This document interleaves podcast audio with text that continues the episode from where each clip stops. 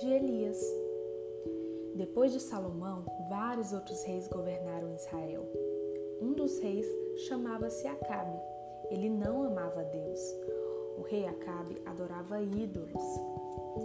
Deus tinha um profeta chamado Elias. Deus deu a Elias mensagens especiais para falar ao povo. Elias disse ao rei Acabe: Deus está bravo com você porque você não serve a ele. Então Elias disse ao rei: Não irá chover por muito tempo. As colheitas irão secar e seu povo terá fome. O rei Acabe ficou muito bravo com Elias. Deus falou para Elias que fugisse para o deserto. Ele conduziu Elias para um riacho e todos os dias Elias bebia desta água. E todos os dias Deus enviava pássaros que traziam comida. Elias ficou ali até o riacho secar. Deus disse a Elias para ir a uma cidade próxima. Lá ele encontraria uma mulher que cuidaria dele. Quando Elias chegou, viu uma viúva juntando gravetos. Ele pediu a ela um pouco de água e pão. A mulher disse: Meu filho e eu temos farinha e azeite apenas para mais uma refeição. E Elias respondeu: Não se preocupe, Deus não deixará que vocês tenham fome mulher deu a Elias um pouco de água fez alguns pães para ele, porque ela cuidou de Elias e Deus cuidou dela. A farinha e o azeite da mulher nunca mais acabaram. Acabe ainda era o rei de Israel. Ele orava a um ídolo chamado Baal. Ele pediu a Baal para fazer chover, mas a chuva não caía. As colheitas não cresciam e as pessoas reclamavam: Nós estamos com fome profeta Elias trouxe para o rei Acabe a mensagem de Deus. Elias disse: Não há chuva porque você adora uma estátua em vez de adorar o verdadeiro Deus.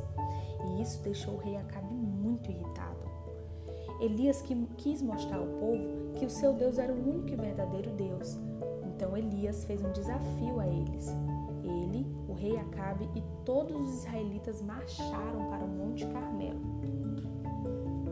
Elias disse aos adoradores de Baal: Construam um altar para o Deus de vocês, e eu construirei um altar para o meu Deus.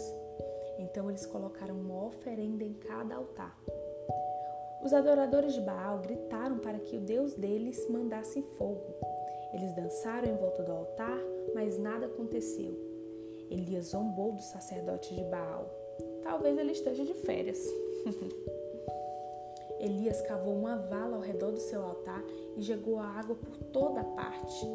A água encheu até as balas. Elias orou e de repente caiu fogo do céu, queimando o sacrifício e queimando o altar de pedra, até que a água ao redor acabasse.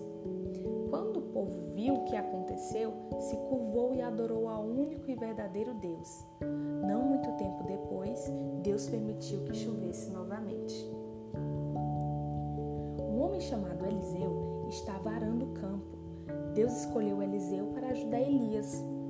Durante um bom tempo, eles viajaram juntos. Eles falaram do amor de Deus a muitas pessoas. Um dia, eles pararam ao lado de um rio e Elias pegou o seu manto e bateu na água com ele. E o rio se abriu. Eles atravessaram o rio pela parte seca. Elias estava ficando velho Deus estava preparando Elias para levá-lo ao céu. E Elias perguntou a Eliseu se havia alguma coisa que ele queria. E Eliseu respondeu: Eu quero uma porção dobrada do Espírito que Deus lhe deu. De repente, uma carruagem de fogo puxada por cavalos de fogo veio do céu e separou um do outro. E Elias subiu para o céu em um vendaval para estar com Deus. O manto de Elias caiu no chão e Eliseu pegou. Ele bateu água se partiu. Assim, Eliseu soube que Deus atendera o seu pedido.